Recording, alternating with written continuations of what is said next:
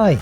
Uh, recently, we talked about the anatomy of the pleura, that is, the covering of the lungs and the lining of the thoracic cage, that essentially lets you breathe in and out. It makes the lungs expand when you move the, the ribs and what have you. Um, what I want to talk about now is I want to add on to that and talk about pleural recesses because they're difficult but important clinically. Um, and I want to talk about innervation because it's kind of cool uh, and people will get chest pain, and this is kind of how. Right, enough waffling. Started my five minute timer. Let's go. I cheat too much for that intro. Okay, so we're going to talk about what a pleural recess is, how, what it means, fluid can collect here, why, um, and then we're going to talk about innervation of the two different layers of pleura. So, um, parietal pleura lines the thoracic cavity, right? The inside of the thoracic cavity that the lung sits in. So, that parietal pleura is called costal pleura when it's lining the inside surfaces of the ribs. When it's covering the diaphragm, it's the diaphragmatic pleura. When it's lining the mediastinum, that is the central part of the thorax, it gets called mediastinal pleura. And if you imagine that space inside your thorax, there are some sharp angles in there. The diaphragm, for example, is a curved dome. It curves up, it curves superiorly. And when you breathe in, it flattens out. So where the diaphragm meets the ribs, there's a very sharp angle there. And that sharp angle is lined by parietal pleura. And that angle is so sharp and so thin that the lungs can't get into it. Um, this is a recess, and it's a recess made then of parietal pleura only, because the visceral pleura is covering the lung, and the lung can't get into this space even when you breathe in really deeply. There's this very sharp angle here. So again, that sharp angle is caused by the the upward dome of the diaphragm meeting the curve of the ribs. So there's this very sharp angle inside us at that point. That's the costodiaphragmatic recess, also gets called the costophrenic recess or the costophrenic angle. Now, the reason this is so important is because when you look at a chest x ray, this costodiaphragmatic recess, if you look laterally, it's really obvious. It's sharp, it's clear, it's one of those things you look for, and it should be obvious.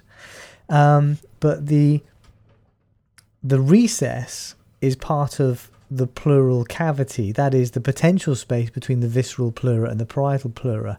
And there should be a little bit of fluid in there, but sometimes fluid collects. We'll come back to that in a moment. The other recess worth thinking about is um, a thin space anteriorly. So where the costal pleura meets the mediastinal pleura, um, there's a sharp angle there. It all gets very, very thin because the the heart and the lungs are filling as much space as they can there. So anteriorly, deep to the ribs, where the ribs, so where the parietal, uh, where the costal pleura meets the mediastinal pleura, there's another thin, sharp recess called the costomediastinal recess. It's larger on the left because of the way the heart fills the space there. Uh, but the lungs do probably expand into this recess on deep inspiration. So those are the main two, the costodiaphragmatic recess, super sharp angles looking laterally, and the costomediastinal recess.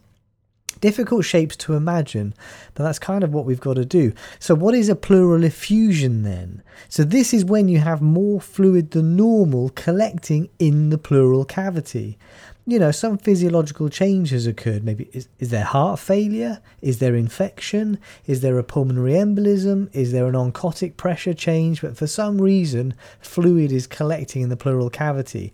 And if you imagine gravity, someone stood up, and how that pleural cavity surrounds the lungs, imagine that, you know, filling up that pleural cavity with fluid from the bottom. The first thing you're going to notice, the most obvious thing you're going to notice is those costodiaphragmatic recesses will disappear. And they should be sharp, they should be obvious.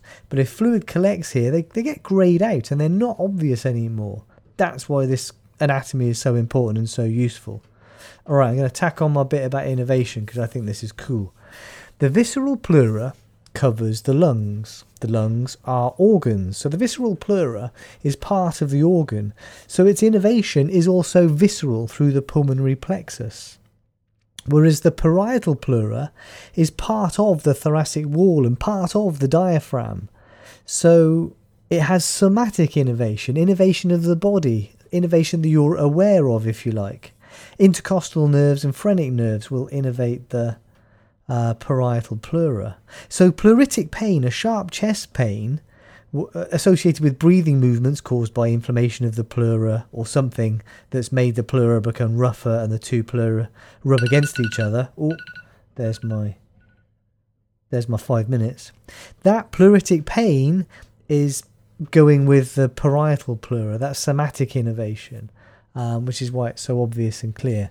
So parietal pleura, somatic innervation, visceral pleura, visceral innervation. Easy, right? That's it. I'm going to stop talking now. But there's a bit more pleura anatomy which is useful clinically and good. All right, see you next time.